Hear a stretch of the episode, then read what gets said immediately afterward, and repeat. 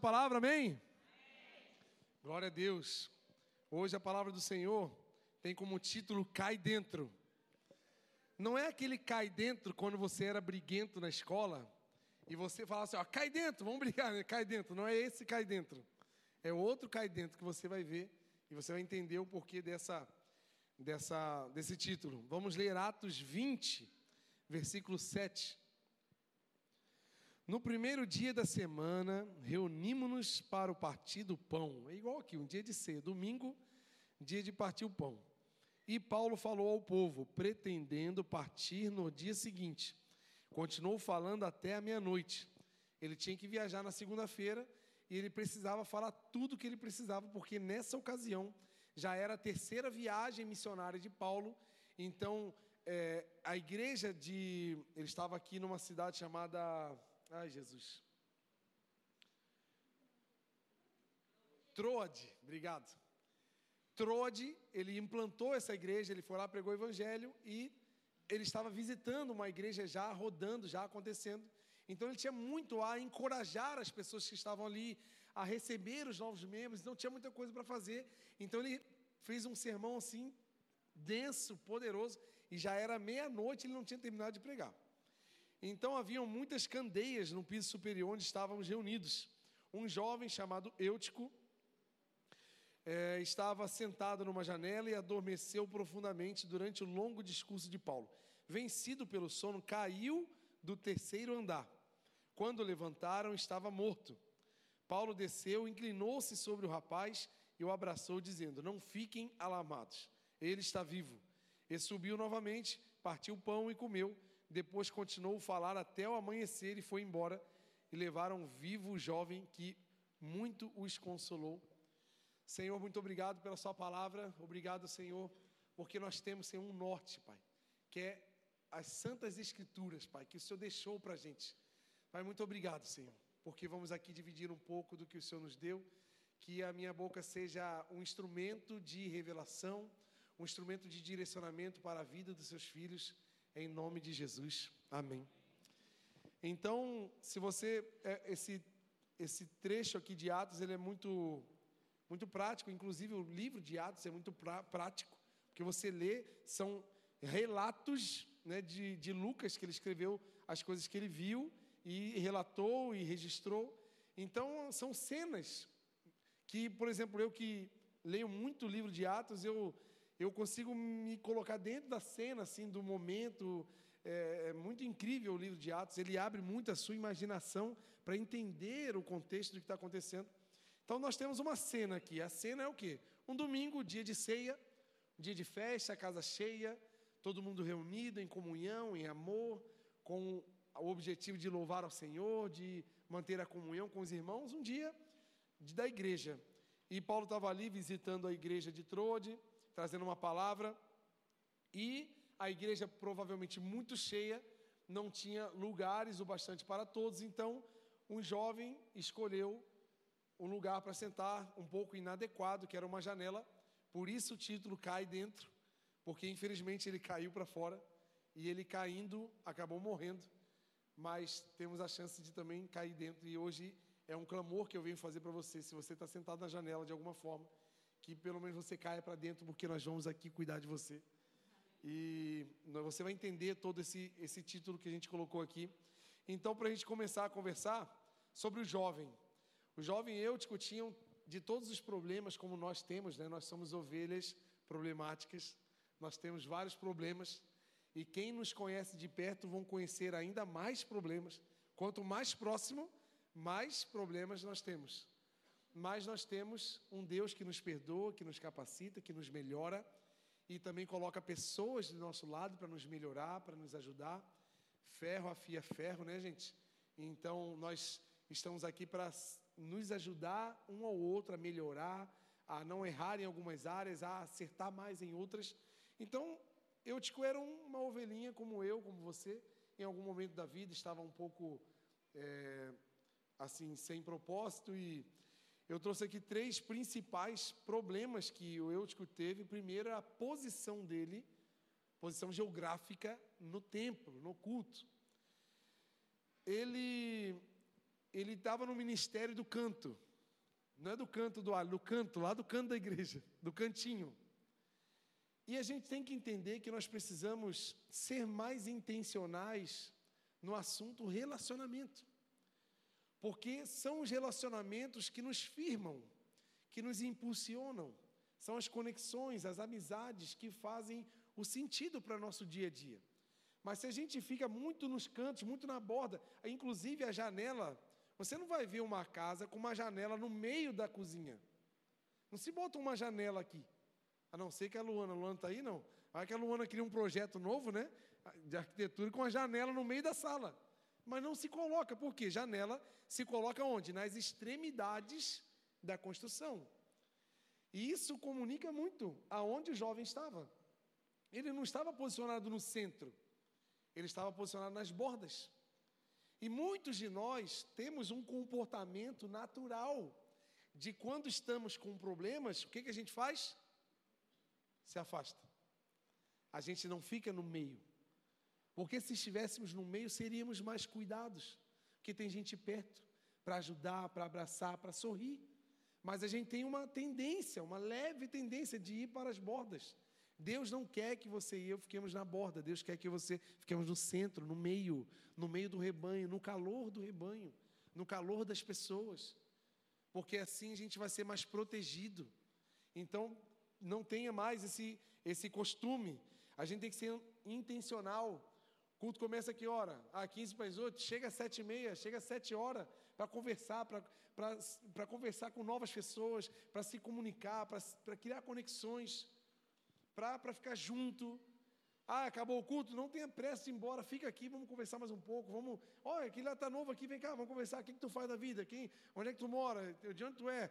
A nossa igreja é formada por gente do Brasil inteira. Então são sotaques diferentes que nós vamos escutar, são culturas diferentes, visão de mundo diferente, que é legal, é conhecimento, é, é crescimento pessoal. Então a gente precisa ter esse olhar intencional de criar essa conexão porque a borda é perigosa. Nós esfriamos naturalmente quando ficamos só pelas bordas, só pelos cantos. Então, esse é o. o... Eu, por exemplo, vou dar um exemplo. Eu, se eu sentar lá atrás, eu sei que não dá para todo mundo sentar na frente, mas se eu sentar lá atrás, eu não, eu não consigo entender nada da palavra. Porque eu vou ficar olhando para as cabeças que vira para lá, vira para cá, a pessoa que levanta, e não sei o quê. Eu vou ficar olhando para tudo menos, até o meu olho chega lá atrás, até aqui, eu já perdi metade da pregação. Eu, estou dizendo de mim. Então, no meu caso, eu preciso chegar cedo e sentar aqui na frente para poder, eu, estou falando de mim, eu receber a palavra, entender, eu anotar, fazer as coisas, porque muitas coisas acontecem no culto, Deus fala detalhes importantes que às vezes a gente não anota, não pega, não entende, porque estamos no canto, no, né? não, não que seja, não estou dizendo o último lugar, o primeiro lugar, mas é que a gente precisa se conhecer e ter esse movimento.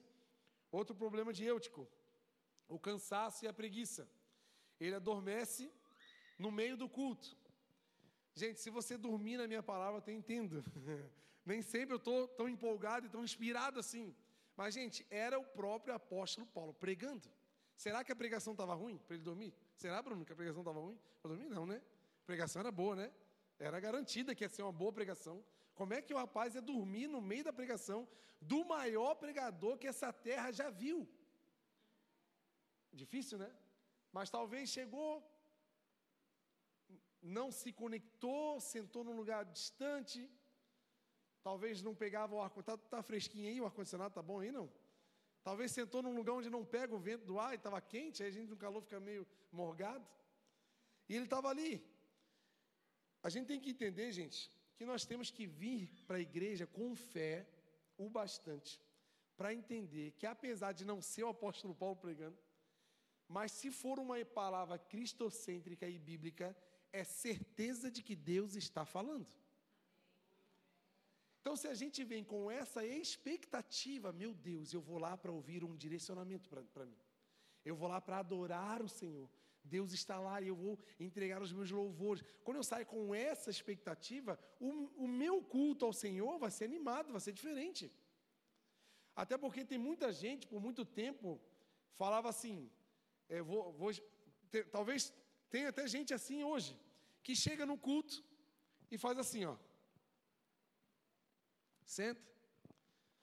Vou esperar a banda tocar aí para ver se eu sinto uns arrepios, para ver se eu me emociono, para eu começar a glorificar. Eu, gente, sabe aquele filme Sing, que é um monte de animalzinho que canta, assim, tem um koala, tem um... Quem já viu esse filme? Eu assisto 20 vezes no enjoo. Eu choro naquele filme. eu me emociono. Porque a música toca, a cena, a história toca. E, aquele, e não é porque eu choro naquele filme que, meu Deus, Espírito Santo nesse filme, olha Jesus. Não, não tem nada. É porque o meu coração se emociona com a música.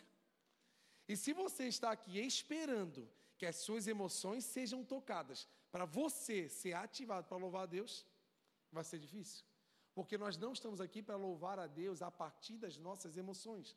Estamos aqui para louvar a Deus a partir do nosso entendimento. E eu sei que Ele é o Rei dos Reis e Ele vai ser adorado através da minha vida. No meu entendimento, eu não preciso ser impulsionado, empurrado para adorar aquele que vive e reina para sempre. Eu já sei que Ele é meu Salvador, eu já sei que Ele é meu Rei, eu sei que Ele está aqui, eu sei que estamos aqui em família para adorar esse Deus que estamos falando. Então, às vezes, a gente espera não, vamos ver um arrepio. Eu quero me arrepiar primeiro. Não, faz o seguinte, vamos combinar uma coisa? Começa a adorar e glorificar, que o arrepio vem então depois. E se não vier, você adorou porque você sabe quem você está adorando. Entendeu? É diferente, gente. O entendimento nos leva para outro nível no Senhor. Então ele estava aqui, quem sabe ele dormiu porque talvez o louvor não estava tão assim. E talvez a palavra, ele ficou ah, hum, abrindo a boca com sono e esperando uma ativação mas eu já tenho que sair de casa ativado. Eu preciso já, é, é, quem sabe esse rapaz, ele não estava na escala de algum ministério, quem sabe não servia em nenhum ministério, chegou meio atrasado, porque ele chegou, já não tinha mais cadeira, teve que sentar na janela. Então tem várias, várias chances, né, da gente entender o porquê que ele estava sentado num lugar tão inadequado. Outra coisa, o lugar que ele estava sentado era inapropriado. Gente, Janela não foi feita para sentar. Se você me chamar na tua casa um dia, para eu, sei lá, né? Domingo, né? Dia daquela maionese, pudim de leite. Ô, glória. E você fala assim, ô pastor, seja bem-vindo. Senta ali na janela ali que a gente já vai te atender. Eu vou achar estranho? Não se faz isso, né? Senta aqui na janela. Porque janela não é lugar de sentar. Janela é lugar para você olhar, para você abrir, entrar um vento, ver uma paisagem. No mínimo, se você não tiver um sofá na tua sala, tu vai um banco, uma cadeira, algum puff ou alguma coisa para sentar, porque a janela não é adequado para esse uso. E ele estava sentado justamente num lugar inadequado. O que, que eu entendo aqui? No mínimo, ele teve reverência. No mínimo, ele teve falta de noção. Muita coragem, zero noção. Mas o que eu entendo aqui sobre Eutico é que talvez muita gente vive isso. Por não saber quem você é em Deus, você está em lugares inadequados. Vou dar um exemplo. Sabe aquelas pessoas que começam uma faculdade, estudam seis meses, param, começa a nutrição, para e vai fazer engenharia mecatrônica. Aí ela para a engenharia e vai fazer oceanografia. Aí ela pula de, pula de um curso para outro bem fora, porque ela não sabe quem ela é, e ela começa o curso e vê, meu, isso aqui não é para mim, isso aqui não tem nada a ver comigo, para. Só que no meio desse tempo, ele está gastando tempo, está gastando dinheiro, está gastando neurônio, porque ele não descobriu quem ele é. E esse é um perigo nosso dentro da igreja. Porque eu tenho certeza absoluta que eu, você, cada um de nós temos um dom específico, uma habilidade dada por Deus para servir a humanidade. Então você flui em alguma área. E a igreja tem milhões de áreas. Ah, talvez não existe esse ministério aqui, mas podemos criar um ministério. Se é para servir as pessoas, se é para amar e agregar as pessoas e levar elas a Cristo, nós inventamos qualquer tipo de ministério. Mas talvez eu estou fazendo algo encaixado num ministério, ou às vezes nem fazendo nada, e aquilo é um lugar, aquele lugar é um lugar inadequado, inapropriado, que traz cansaço físico, que traz sonolência, que traz problemas para mim, como trouxe a janela para esse menino. Então nós precisamos pedir ao Criador, aquele que nos fez com propósitos, ler o manual de instruções do fabricante, quem sabe, buscar no Senhor quem você é em Deus e que Ele te encaixe exatamente no lugar onde Ele te fez para ser. Estão entendendo aí, amém? E então o lugar onde você se encaixar vai ser de alegria, de vida, de força, porque você vai estar tão empolgado porque aquilo já está dentro de você. Você faz naturalmente.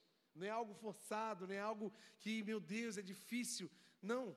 Vão ter dificuldades, vão ter desafios, vai ter peso, vai, mas você está preparado para aquilo, você foi feito para aquilo. Estão entendendo, amém? Então, esses foram três principais erros de Eutico. E sobre a janela, né? Nós vamos falar um pouquinho sobre a janela. A janela, gente, janela é lugar de ruídos.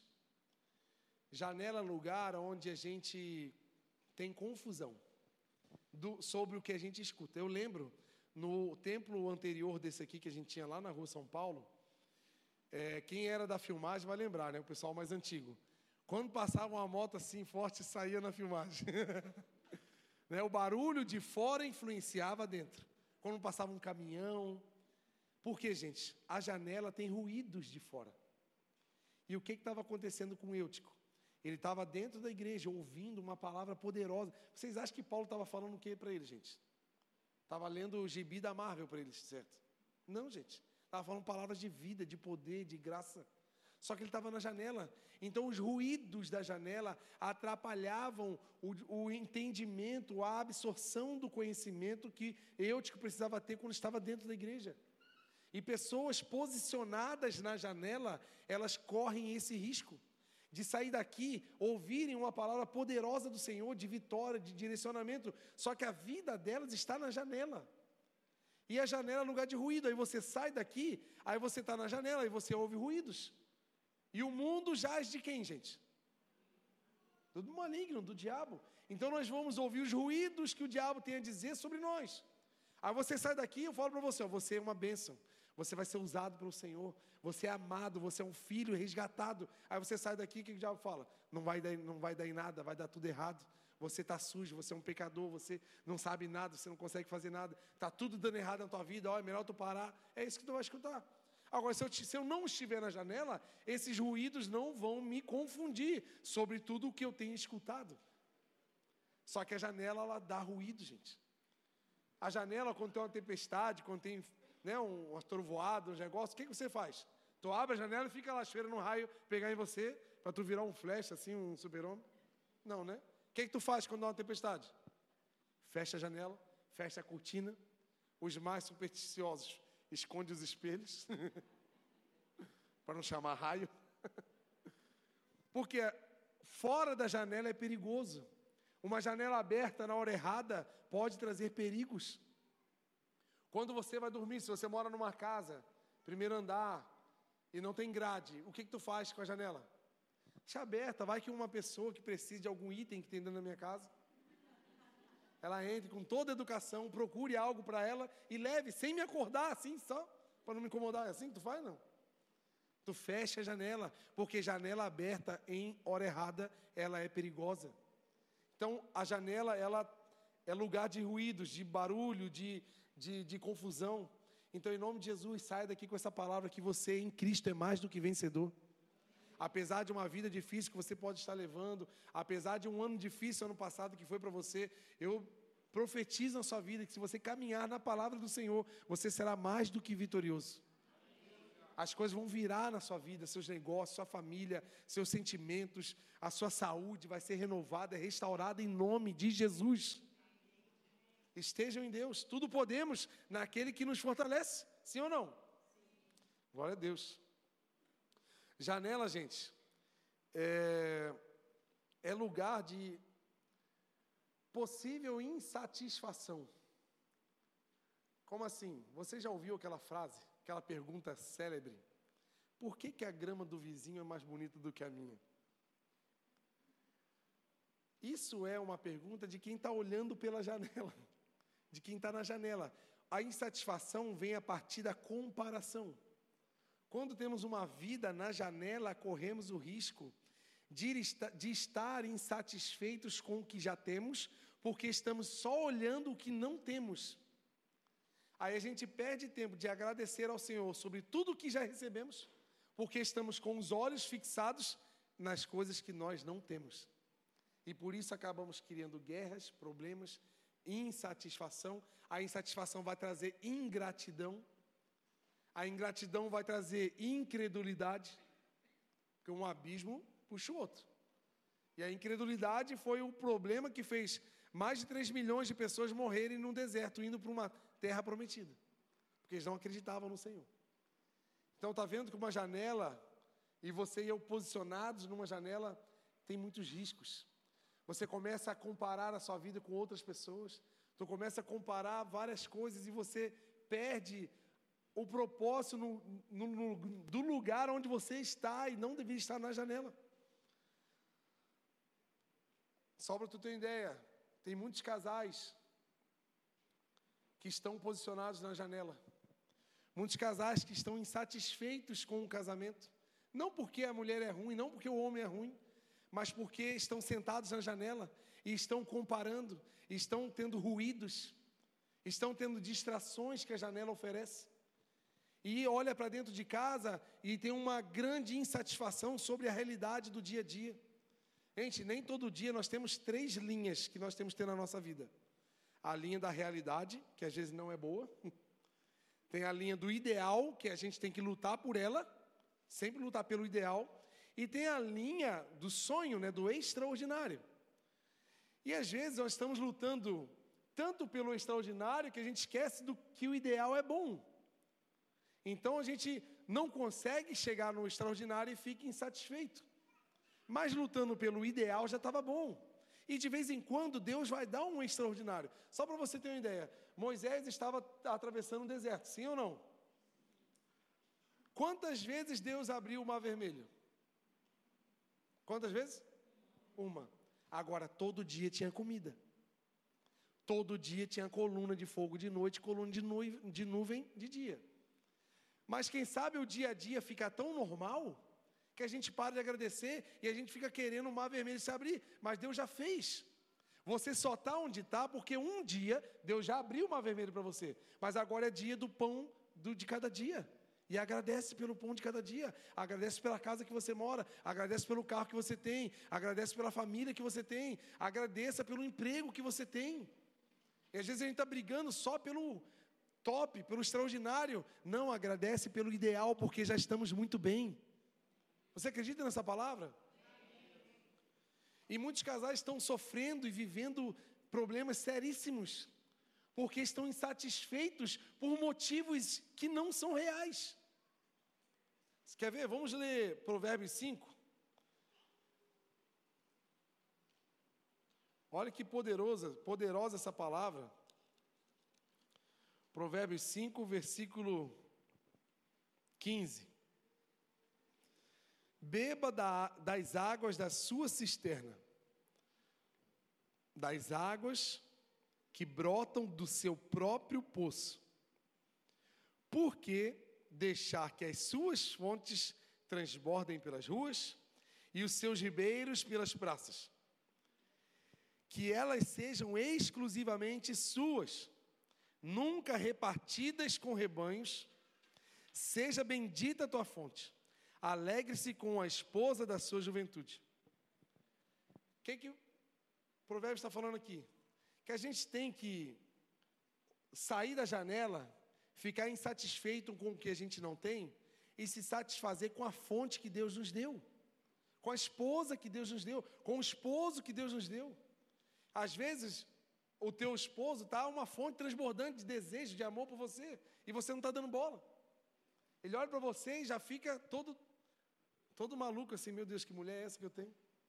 Mas em você, a sexualidade, por exemplo, é um assunto muito difícil de falar dentro da sua casa. Tu não conversa com o seu marido. E o seu marido está ali, né? Fonte transbordante. Olha para você, fica igual um lobo assim, o olho sai da cabeça, a língua cai. E você às vezes usa a sexualidade como arma de guerra no teu casamento. Passa semanas. Não sabe você que o teu corpo não é teu. Biblicamente, teu corpo é dele. Então já vou dar um, um, um gatilho aqui para os rapazes. Chega em casa hoje e fala assim, Ei, me dá o meu corpo. esse é meu. Se você não está fazendo nada com esse aqui que é teu, o problema é teu. Mas me dá o meu que eu quero. Porque é. Porque é uma. Está falando aqui, ó. Beba da sua fonte. Sabe qual é o problema? Tem muita gente insatisfeito com a fonte que Deus deu, olhando outras fontes.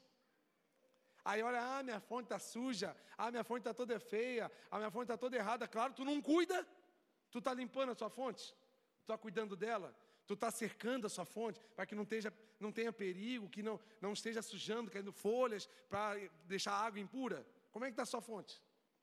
Os homens, gente, mulherada, os homens, eles são uma fonte transbordante. Ele está sempre assim, ó, uh! Ele pode carregar a pedra o dia inteiro e o homem está pronto para a batalha de noite.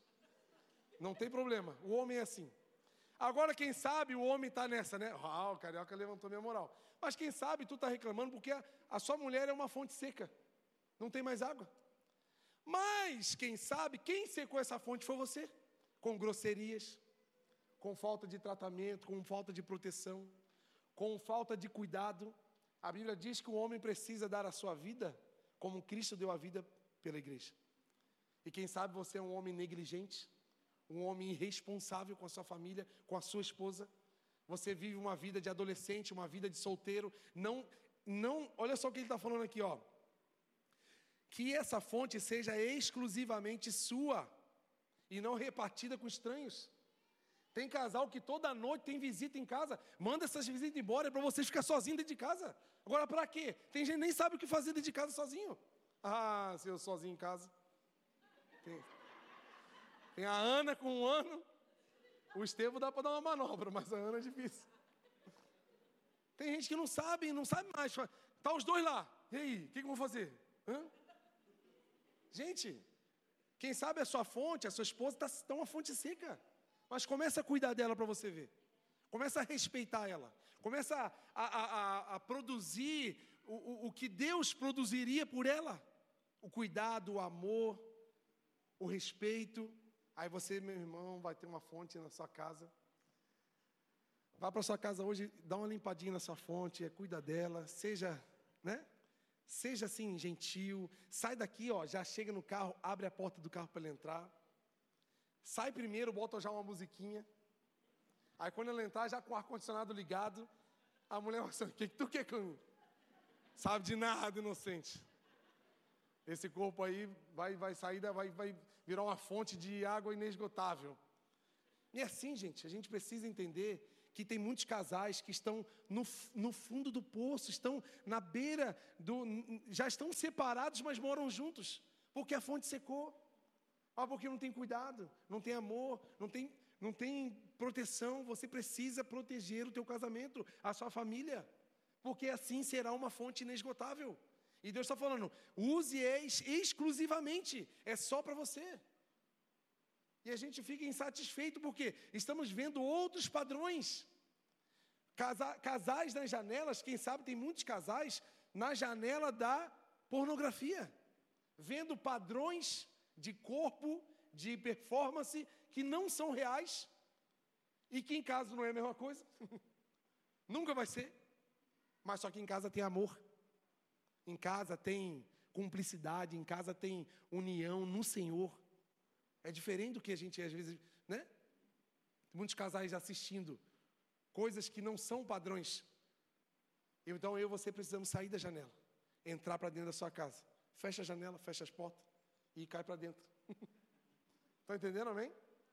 Fica assim, os solteiros ficam tudo animado. Meu Deus, esses mistérios é para mim. Quando eu casar, já era. Eu vou entrar nessa batalha. Os casados estão me olhando e falando assim: oh, Meu Deus, se eu soubesse disso alguns anos atrás, eu estava diferente. Mas começa hoje, em nome de Jesus, a mudar o seu casamento.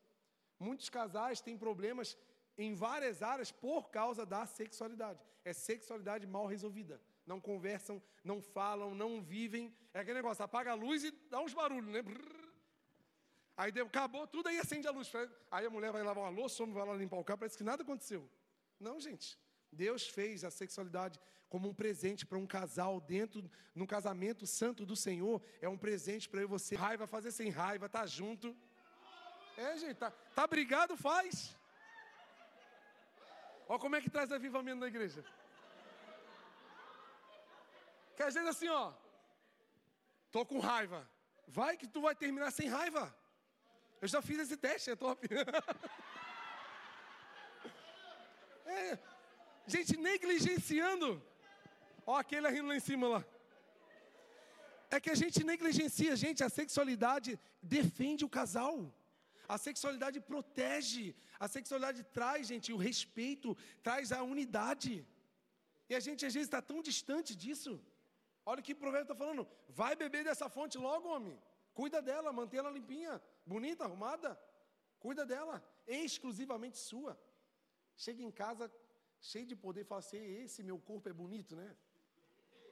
E vai, cai para dentro. Em nome de Jesus. Amém, gente? Vamos parar de falar essas coisas? Os solteiros, os noivos estão tudo adiantando a data do casamento, vendo no calendário. Vou, cá. É, semana que vem, pastor.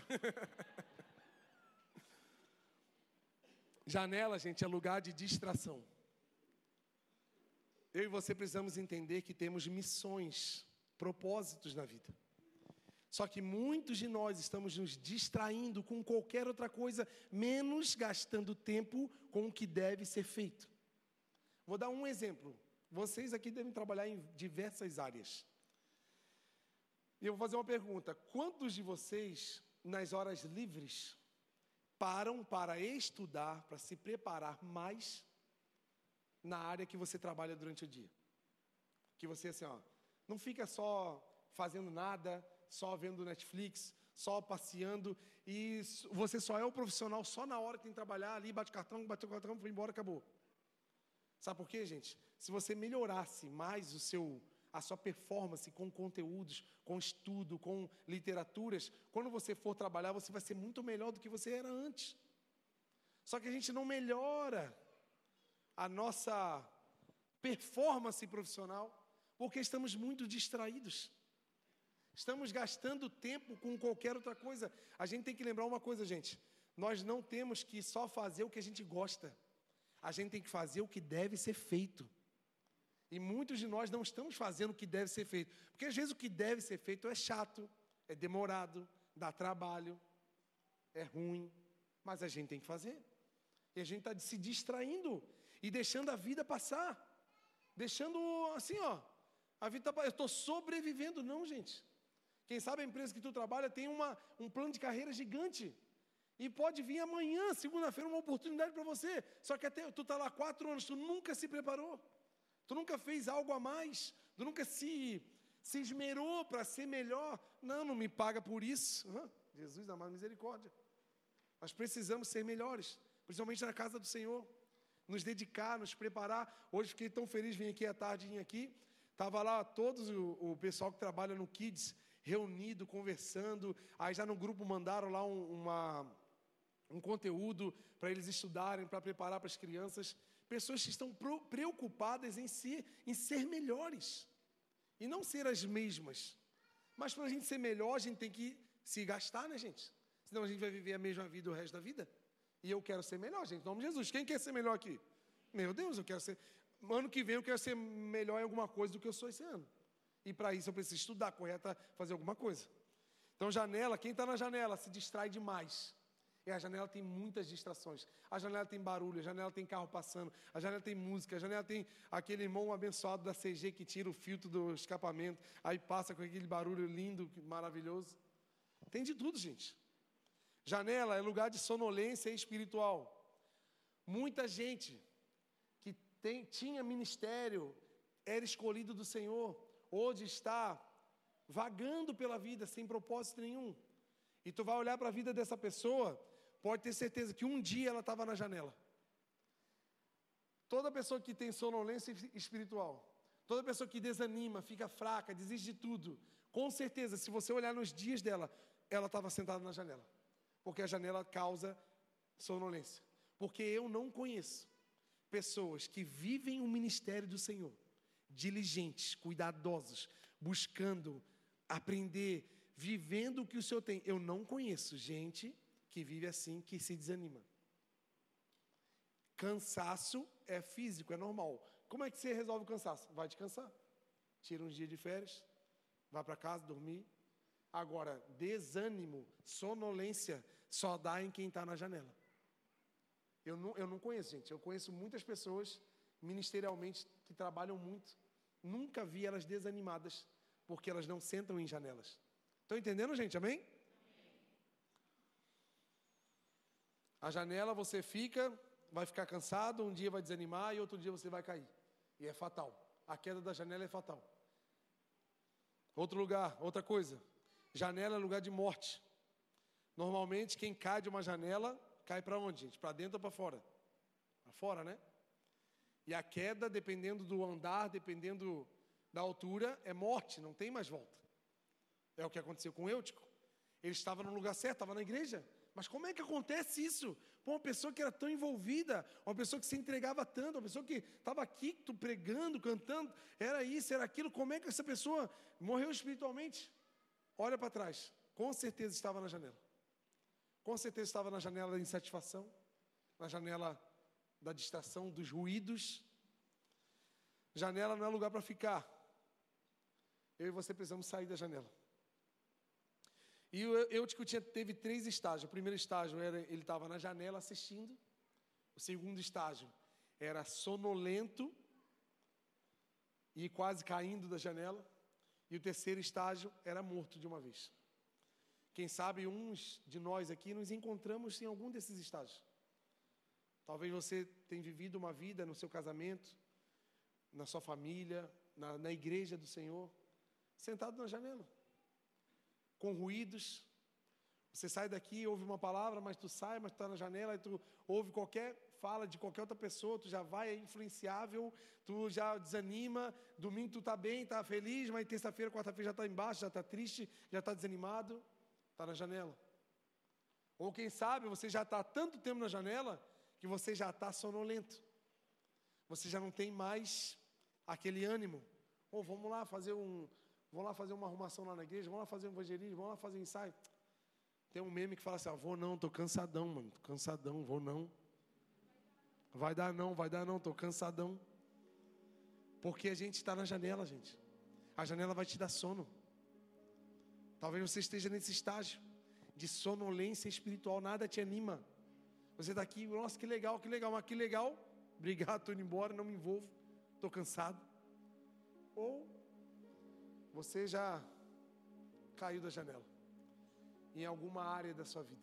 Quem sabe teu casamento já já está igual Eutico, morto, caído, sem movimento, sem reação, sem vida, ou a sua vida profissional, ou a sua vida espiritual. Já foi. E você até reconhece, poxa, eu realmente estava na janela e acabei caindo, eu estou nessa situação, não tem muito o que fazer. Humanamente mesmo, não tem nem o que fazer. Só que eu aprendi três coisas com Paulo nessa passagem aqui. Primeiro, quando Paulo estava pregando, já era mais meia-noite, o menino cai da janela. O que que Paulo fez, gente? Ele falou assim: ó, alguém cuida do menino lá, vamos continuar o culto aqui. Ele fez isso ou não? O que que ele fez? Parou. O que que ele me ensina com isso? As pessoas são muito mais importantes do que a liturgia da casa. As pessoas são muito mais importantes do que a denominação. E é o que por muitos anos a igreja do Senhor, por defesa da instituição, por defesa de alguma coisa que eles criaram, mataram muita gente e deixaram abandonadas pelas ruas. Eu conheço pessoas que se desviaram-se da igreja há mais de 30 anos e eles falam: nunca mais boto o pé na, na, em qualquer igreja, porque foram machucados por um sistema, um sistema rígido que valorizava muito mais o culto, a liturgia, do que as pessoas que estavam na liturgia. Outra coisa, Paulo me ensina que uma pessoa é tão importante quanto todas as pessoas. O bom pastor é aquele que deixa as 99 no aprisco e vai atrás de uma, porque uma é tão importante quanto todas. Então você é importante. Você não está aqui isolado, assim, no meio de um monte de gente que Deus não está te vendo. Por acaso tu veio na igreja? Não, posso falar, Deus está contigo desde de tarde, porque o Espírito Santo conduziu você para estar aqui hoje à noite. Então ele já está contigo faz horas. Talvez você não perceba, porque está aqui no meio de gente, um monte de gente. A gente acha assim que é meio aleatório. Não tem nada aleatório. Deus está no controle de todas as coisas. A Bíblia diz que Ele opera em nós o querer e o efetuar. Então, se houve em você um desejo, por mínimo que seja, de estar hoje na casa do Senhor, foi o Espírito Santo te chamando. Ei, vamos lá. Vamos lá ficar mais um tempinho. Eu, vou, eu tenho coisas para falar para você. Pode falar para alguém assim, ei, você é importante. Fala para alguém aí. Mas olha para a pessoa, o Stélio nem olhou para a Gabi, Stélio, pelo amor de Deus olha por dentro do olho dela e fala assim: Ei, tu é importante, mulher de Deus. Isso, acabei de te ajudar aqui na palavra, cara. Tu já está vacilando? Nós somos importantes. E às vezes a gente se vê sozinhos no meio da multidão. Não sei se você já, já teve esse sentimento, né? De ter um monte de gente em volta, mas se sentir sozinho. Mas isso não é verdade, porque Deus está conosco. Outra coisa que eu aprendo, e última.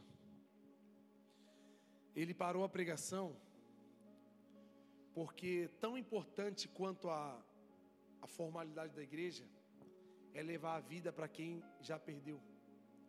E igreja, ceia, não é só para os santos espirituais que caminham sobre o óleo da unção e voam.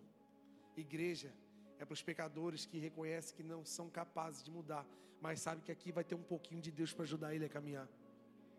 Ceia não é só para os membros que estão em total comunhão com Deus, com os anjos, com os anciões, e estão, é a quarta pessoa da, da Trindade, não.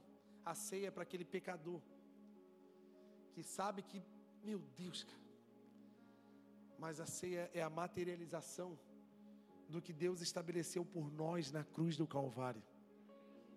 E a igreja é para isso.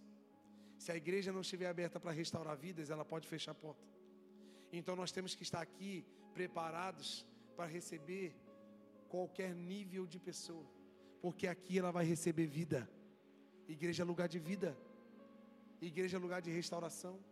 Igreja é lugar de uma segunda chance. E agora nós vamos tomar a ceia. Eu quero que você se sinta à vontade de tomar a ceia com a gente. Porque às vezes você se sente meio, ah, eu não sou nem dessa igreja. Ah, eu não sou nem muito, estou meio distante das coisas. Ah, não estou, não tô tão assim espiritual, não. A ceia é um movimento que foi estabelecido pelo Senhor. Foi a a devolução da comunhão entre os homens e Deus, representada nos homens. E hoje a ceia é para você e para mim. Você que é pecador como eu. Você que sabe que se não for Deus para te para te salvar, você não vai dar conta mesmo. Isso é para você. Vamos ficar de pé em nome de Jesus?